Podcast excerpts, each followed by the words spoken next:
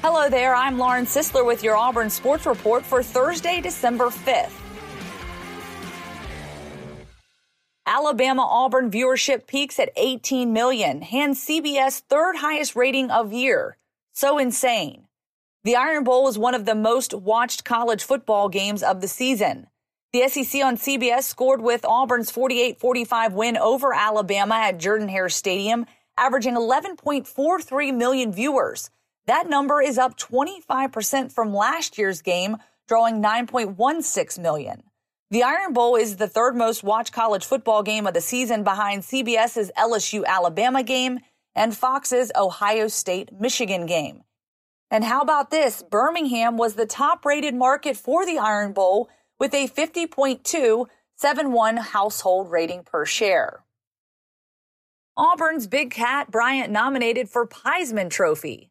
Derrick Brown and Marlon Davidson may have competed throughout the season for the most SEC Defensive Lineman of the Week honors, but it's another Auburn defender who is up for the most uh, prestigious award a lineman can receive at any level of college football.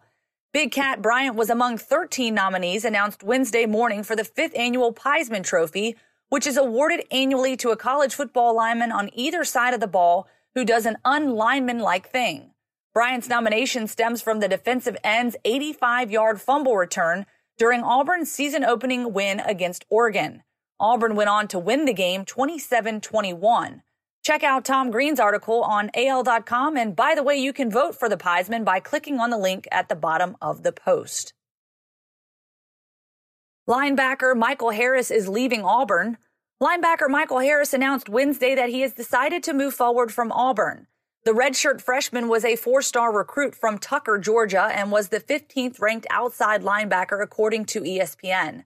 This season, he played in 11 games, recorded three tackles, and had one forced fumble and fumble recovery. Harris played behind juniors KJ Britt and Chandler Wooten, sophomore Zakoby McClain, and true freshman Owen Pappoe. Second Auburn player enters NCAA transfer portal. Auburn is now up to two players who have entered the NCAA transfer portal this week. Backup wide receiver Marquise McClain entered the transfer portal Wednesday afternoon, according to a source, as reported by AL.com's Matt Zenitz. While the redshirt junior has played in 37 games over the last three seasons, he has just three career catches and only one catch for 37 yards this season. Redshirt freshman linebacker Michael Harris went into the transfer portal earlier Wednesday. Those are your Auburn sports headlines for December 5th. Thanks for listening.